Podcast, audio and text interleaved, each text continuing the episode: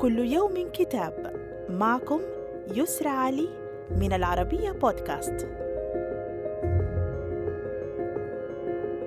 كتابنا اليوم بعنوان تدبير أزمات التحول الديمقراطي مقاربة للحراك العربي في ضوء التجارب الدولية للأستاذ الجامعي المغربي إدريس الكريني ويرى فيه الكاتب أن الأقطار العربية ظلت من بين الدول أقل تفاعلا من المتغيرات الكبرى التي شهدها العالم بعد نهاية الحرب الباردة مقارنة بدول أخرى راكمت مكتسبات سياسية واقتصادية مهمة.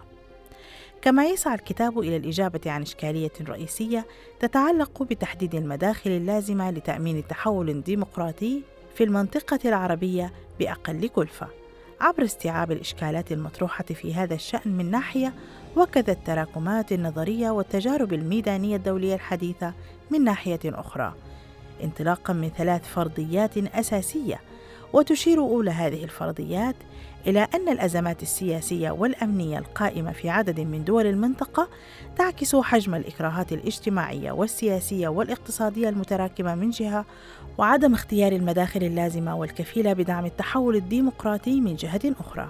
وتشير ثاني هذه الفرضيات إلى أن استحضار التجارب الدولية الحديثة في هذا الصدد سيجعل التحول ممكنا في المنطقة كما سيسمح بانتشار الحراك من القتامة الحالية التي ألصقت به بربطه بالإرهاب والاستلاب الأمني والتراجع الاجتماعي والاقتصادي.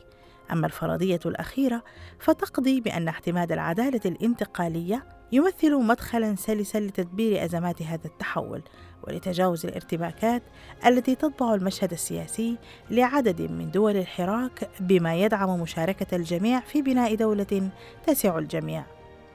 صدر الكتاب بدعم من مؤسسة هانس زايدل وإلى اللقاء مع كتاب جديد.